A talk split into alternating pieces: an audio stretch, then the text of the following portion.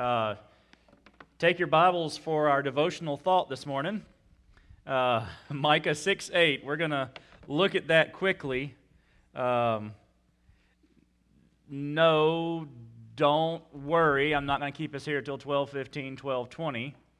But no, don't get excited. Every sermon's not going to be 10 15 minutes from now on either. So uh, this is a special case on a special day.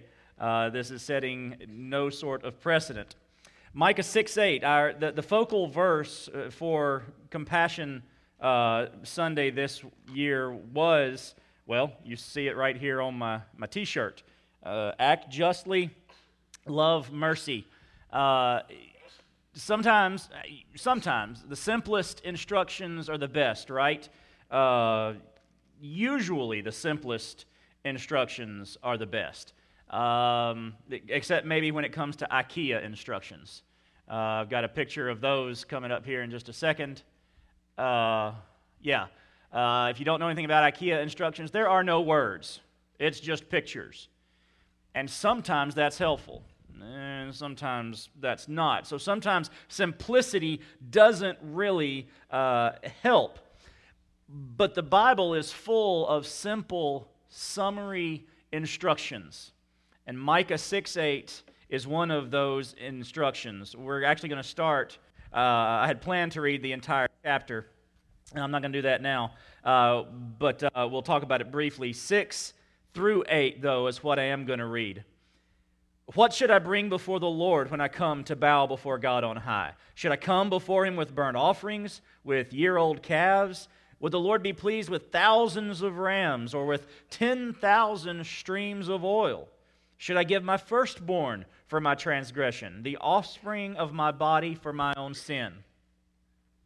The, the answer is mankind, he has told you, he has told each of you what is good and what it is the Lord requires of you to act justly, to love faithfulness, and to walk humbly with your God. In verses 1 through 5, God brings a case against Israel for not being faithful, not being faithful to Him, not being faithful to the covenant, not being faithful to their promises that He made to them. And in those passages, eh, you'll read that He uh, says, Mountains and enduring foundations of the earth, uh, listen, uh, they, they all understand, all of creation understands and, and, and sees the guilt of the nation of Israel. It's obvious and known by everybody, and that's who he calls as witness. Creation, look at what my people are doing. Did you not? Do, they not know? Were, they, were they ignorant of the fact? Do they not remember? Well, none of those are the case. Uh, the, the verdict is they were disobedient. Verses 6 through 7 then give us what are man's attempts to make up for the problem, to, to fix the problem. And then verse 8 is what the Lord requires, which is the title of the message this morning What the Lord Requires. The speaker in verse 8 begins with what should I bring before the Lord when I come? Should I come before him with burnt offerings, with year old calves? The thing is, the speaker in this case should know exactly what he is supposed to do. Uh, the, the, this isn't some new convert to the faith. This is a speaker, maybe a king or something like that, but he's speaking for the entire congregation. And this uh, occurs sometime in the oh five six hundred BC. They've uh, maybe even uh, later on 400 BC. They they're in exile or they have been in exile. They, they, this is not like right after they got the law and right after they got the covenant. It should have been obvious to the speaker, to the people, uh, what to do. But the speaker's alienation from God is made obvious by these questions.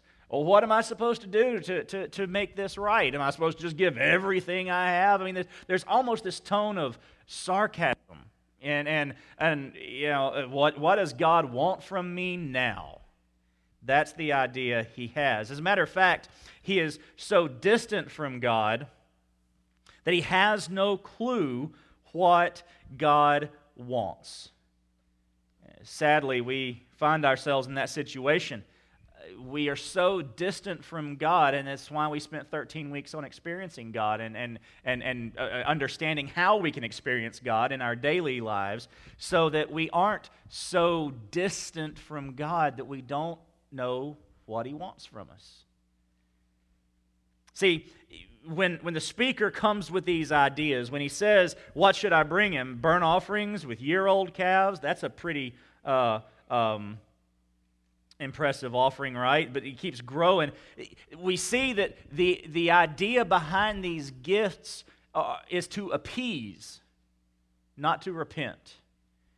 It's, it's, it's uh, flattery almost. It's, well, God, will you, will you shut up if I just give you the calves? If you, if you take the rams, I mean, if I give you all this, would you just leave me alone about this? That's the idea behind uh, this guy's words. It's an offering of everything he has, except the one thing God wants his heart. If we go back and we read, uh, he, he talks about in verse 4 I brought you up from the land of Egypt and redeemed you from that uh, land of place of slavery. Verse 5 My people, remember what King Balak of Moab proposed. He, he uh, rescued them from that. See, God had saved Israel from from Egypt, he had saved them from Moab, and they think what he wants in return is stuff. These things. Uh, it costs them something. And, and, and you hear that in this tone as well. Not just sarcasm, but, oh, the preacher's preaching about money again. Well, I mean, they didn't say exactly that way, but that, that's the idea. Oh, he, well, he wants more of my stuff. I got to give more. I got to do the, I, I just, will nothing get God off of my back. What should I bring before the Lord when I come to bow before God on high? Should I come with before him with burnt offerings, with year old calves? Speaker's just unsure of what God would require.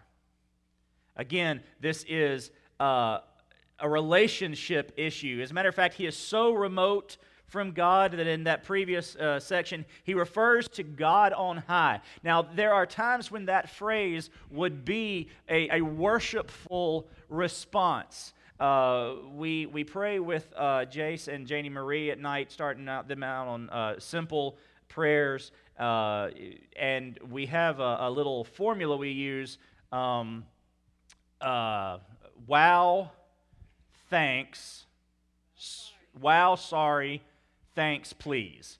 Uh, that's kind of our, our formula. And the, the, the, first one is wow, it's to, to praise God. And, and Jace, nearly every night, wow, God, you're mighty and strong because our God is so big, so strong, and so mighty. That, well, that's, he, he's remembering the song. That's, that's what he's doing.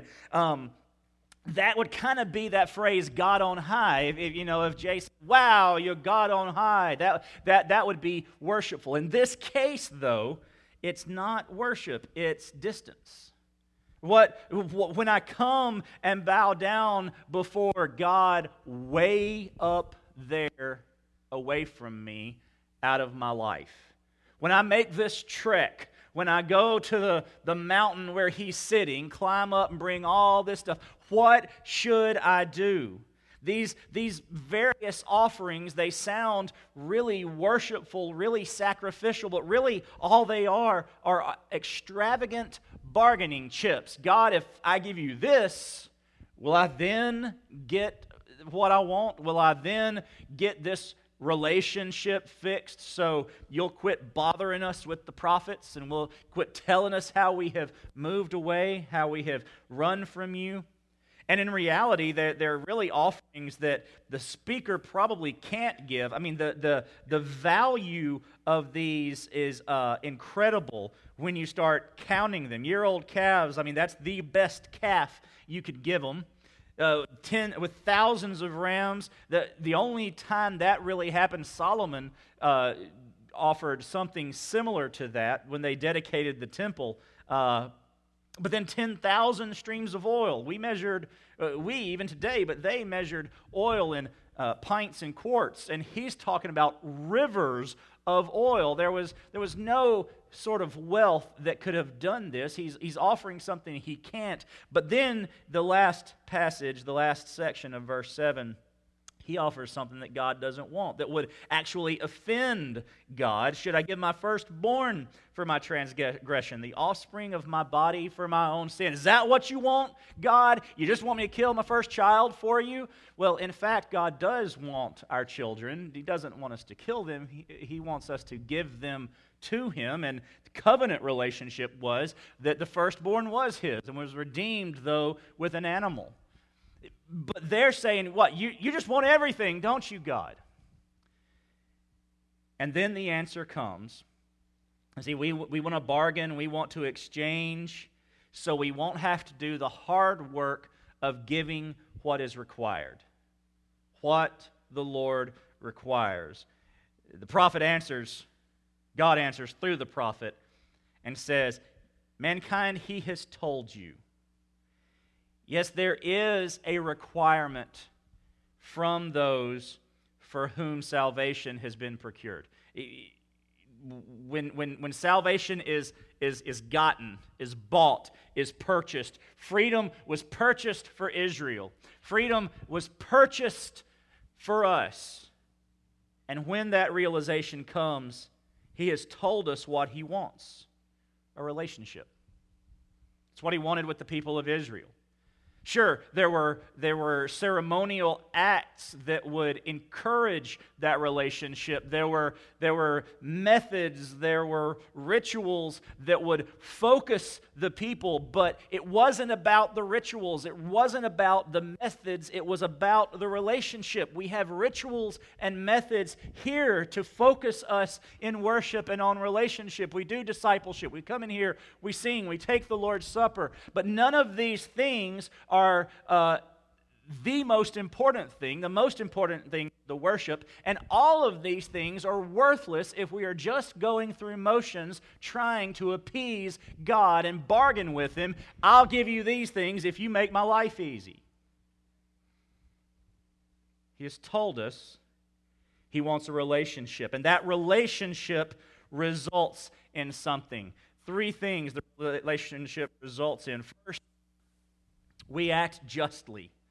Uh, this is practicing a relationship that gives back. And now we can begin to see how this passage applies today to Compassion Sunday. If you're going through Esther, you will hear elements of your, your Sunday school lesson this morning how we stand with conviction, how we stand for things that will get us booed, will get us fired, will turn our family against us. We Practice a relationship that gives back. Put another way, this is a relationship, this is an action that delivers the oppressed and punishes the oppressor. This is our horizontal relationships. These reflect our horizontal relationships. Believers, Christians, where there is injustice, the church should confront it and fight it every time. Where there is injustice, the church should confront it and fight it. And we have things we love to confront and, and fight. Oh, we'll fight against abortion. That is injustice. This Alfie, can't think of his last name, baby in England, we, we are up in arms about that. But did you, did you see the black guy this week that got thrown to the ground, handcuffed? He was handcuffed, he got thrown to the ground, knocked his teeth out because they thought he had a gun. It was a cell phone. He was handcuffed and he was thrown to the ground. He wasn't fighting back. There's a video, you can see it. Are we as outraged about the injustice to that black man as we were to that baby? See, that's unpopular. It's unpopular, unpopular for me to stand in front of some of y'all and say that this morning, yet we are called as Christians to point out injustice wherever it is. I've actually had a family member tell me, based on what I've said about race lately in the last year that he fully expects me to be marrying gay people pretty soon because I've gotten so liberal. Are you willing to take a stand and have people say things about you that aren't true so you can act justly and you can take on injustice, deliver the oppressed? See, this is the action of faith. We have faith, but we must act on it. Act justly. Love, faithfulness is the next section of this verse. Love God would be another way to translate this. Faithful love would be how you could translate this. This is that Hebrew word chesed, which is loving kindness. It's, it's almost untranslatable, and it is almost always used in relationship to the Lord, talking about God, His loving faithfulness, His loving kindness. It is descriptive almost totally of Him, and yet we are told we are to exhibit the same sacrificial love for others that God shows for us. We, in this passage, are told to have chesed, God like love for everyone. That will put us in a position of making other people mad at us when we love and stand for people that others say they deserved it. Faithfulness, love, mercy, grace, those are all included in this word love, faithfulness, or uh, uh love of God, or faithful love, chesed. If acting justly was horizontal, loving faithfulness or faithful love is a, a vertical commitment with a horizontal result. So the first one was just horizontal, the second one was. There we go. I can do it. It's kind of like rubbing your head and patting your belly to do this. Uh, it, both vertical and horizontal.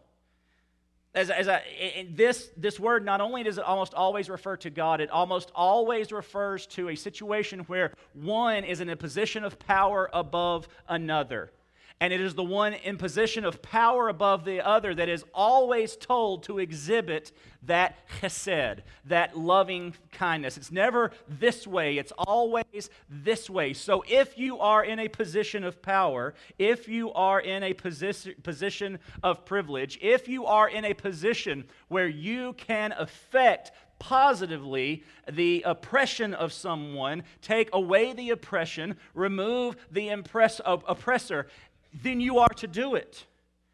As a matter of fact, the Bible says if we don't do it, if we have the ability to help someone and we do not, the love of God is not in us. We are to have loving faithfulness to all people. This, if, if acting justly is the action of faith, this is the attitude of faith. And then finally, we walk humbly with your God. That's the third command. Here is the completely vertical part of this relationship. Actually, humbly here could be better translated wisely. So we walk wisely with our God. But regardless of whether it's humbly or wisely, we can kind of get the same image from it. It's a walk that understands who God is and what his attributes are. It's a, it's a walk that, that spends time with Him. My God is so big, so strong, and so mighty. There's nothing my God cannot do. I mean, that, that's, that is a walk that we are teaching FLC, or, or, or uh, is that what FLC is teaching our children? That's where Jason and Jenny Marie have learned that song. They are learning to walk wisely with their God already at four years old because they understand who God is. He is so big and strong and mighty, and that there's nothing He cannot do. It's a walk that accepts what God does and trusts His sovereignty. If He is so strong and big and mighty and there's nothing He cannot do, then we sit and rest in His sovereignty and say, you know what? I don't like the situation, but I understand that God is bigger than the situation. He is also bigger than the boogeyman. You'll learn about that tonight uh, at the picnic.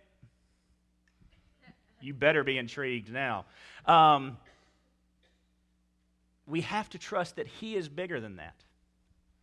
We have to trust that when we go through trials, that we walk wisely, we walk humbly with Him, and He is in charge, and we can leave that with Him. It's finally a walk that realizes the great need we have and the great debt we owe. Wisdom is knowing what you can't do. One aspect of wisdom. I, I don't I'll change a faucet in my house, maybe. I hate to do it. But I don't mess with plumbing much in the house. I'll change a light switch, but mm, you know, beyond that, no electricity for me. I don't like. I don't do anything. I mean, really, that's that's that's that's the truth. But it, part of it is laziness. Part of it is wisdom that I don't need to get in the middle of that because I'm to mess something up, probably me. See, wisdom is knowing what I can't do. It's a walk that realizes the great need. I have a great need for an electrician. I have a great need for a plumber. I have a great need for a mechanic. In this situation, I have a great need for a Savior. I have a great need for a God who can do in my life what I cannot do. We have a great need, and we have a great debt that we owe. Wisdom says, I understand that this debt I owe is a debt I cannot pay.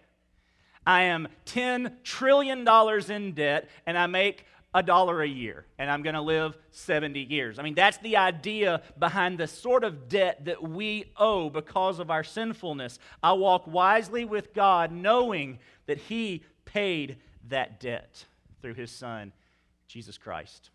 That's walking in wisdom. That is walking humbly or wisely with our God. So, the end of our devotional thought this morning believers, we bring our sacrifices and we demand that God be pleased with them. God, I gave this to you. God, I did this for you. God, I'm doing these things. And God says, That's not what I asked for. That's not what I told you to do. I could go back to Saul and, the, and the, uh, the, the offering of the sacrifice that was not what God wanted, and, and Samuel saying, Obedience is better than sacrifice. We want to give what we want to give, not what is required. God requires us to take care of little girls like were on that video, like Oscar and uh, Valeria that we uh, sponsor two children in Honduras. 30 bucks a month. It's nothing to us, and it's incredible to them. True religion is taking care of widows and orphans, we're told. See, there are a lot of simple instructions that carry a lot of impact. Believers, we bring our sacrifices. We demand that God be pleased with them. We also, believers, are called to put justice and mercy for others above ourselves and our desires, above our pride, above our families, above our traditions, above our histories, above our lineages, above everything that we hold dear. We put others first, particularly those who are less than, under us for whatever reason, because we are all one race, one people. We are all image bearers of God, and we should treat each other that way. And, believers, it's a daily wise walk with God that produces this. We don't bring sacrifices that we consider sacrifices if we're wisely, daily walking with God. We bring what He wants from us. It may have nothing to do with our wealth. It may have nothing to do with our stuff. It may be that we act justly and we love faithfulness. But we know that only when we walk with Him daily, wisely, and humbly. That's my three admonitions to believers. But unbelievers, if you are here this morning without a relationship with Jesus Christ, then all of this is nonsense. You can't do anything. You, you, you, can't act justly. You can't love faithfulness. So you, you, certainly can't walk humbly with God. You, you can have an idea of what justice might be. The only way you understand what justice might be is because there is a natural revelation in this world that says this is what justice is. But that justice comes from somewhere. That justice comes from God, and you cannot experience that true justice. You cannot experience true mercy, faithfulness, or any of those things without a relationship with Jesus Christ. You can't experience the wonder, the emotion of, accept, uh, of sharing the Lord's Supper, Mindy, the emotion of singing those words. You can't experience that outside of just a surface emotional level without Jesus Christ as your Savior. So, what the Lord requires is that you understand that you are holy, uh, that God, rather, you ain't holy. God is holy and just, and He will judge sin. He will require payment for the debt that you owe. You will have to pay it. And we owe that debt. We are willfully sinful and fallen. We are destined for everlasting torment and judgment. That is our end. But Jesus took the place of, our, uh, of us on that cross. He took our sin, He took our punishment See, a wise walk realizes we can't do it our, on our own. We never could, we never will. Jesus, the perfect Son of God, took our place. He took our sin on the cross. He died for all people, and he rose three days later. A wise walk begins with the last bullet point repent of your sin, place your faith in Jesus Christ for salvation by believing in him, and then live for him. How do you live for him? Well, you uh, act justly, you love mercy, and you walk humbly with your God. The horizontal relationship, you are, act justly to everyone, regardless of what your opinion about them is. You love mercy, love faithfulness. You have a vertical relationship that affects you horizontally. And then walking humbly with God, that's the vertical. You get that relationship right daily, and you walk wisely with the Lord. And you can begin that walk today, or you can renew that walk today. Those are the two options you have, but everybody in here needs to choose one or the other. Let's pray. Father, thank you that you speak to us. God, that we can walk wisely, we can walk humbly with you, we can, we can know our, uh, our requirement, we can know what you want from us, and God, we can give it. You, you will not, you, you'll put a lot on us that we have to depend on you for, but when you require something of us, you will provide all we need in order to give it. Thank you for your faithfulness to us. Thank you for that chesed, that loving kindness that never fails. The promise that you would never leave us. Lord, we love you. We praise you. Thank you for Jesus, who died on the cross for our sins, whose death we celebrated in, in meal form today. And we pray that you would permeate each heart this morning and change lives. In Jesus' name we pray. Amen. So, how should you respond? How should you walk humbly with God? Do you need to trust Him as your, for, as your Savior? Do you need to follow in obedience and be baptized? Do you need to come and renew a walk with Him at the altar? Uh, Jordan will be over there to pray with you in that corner. I'll be over here to pray with you in this corner. You do as God leads this morning. Let's stand and let's sing and let's do business with the Lord.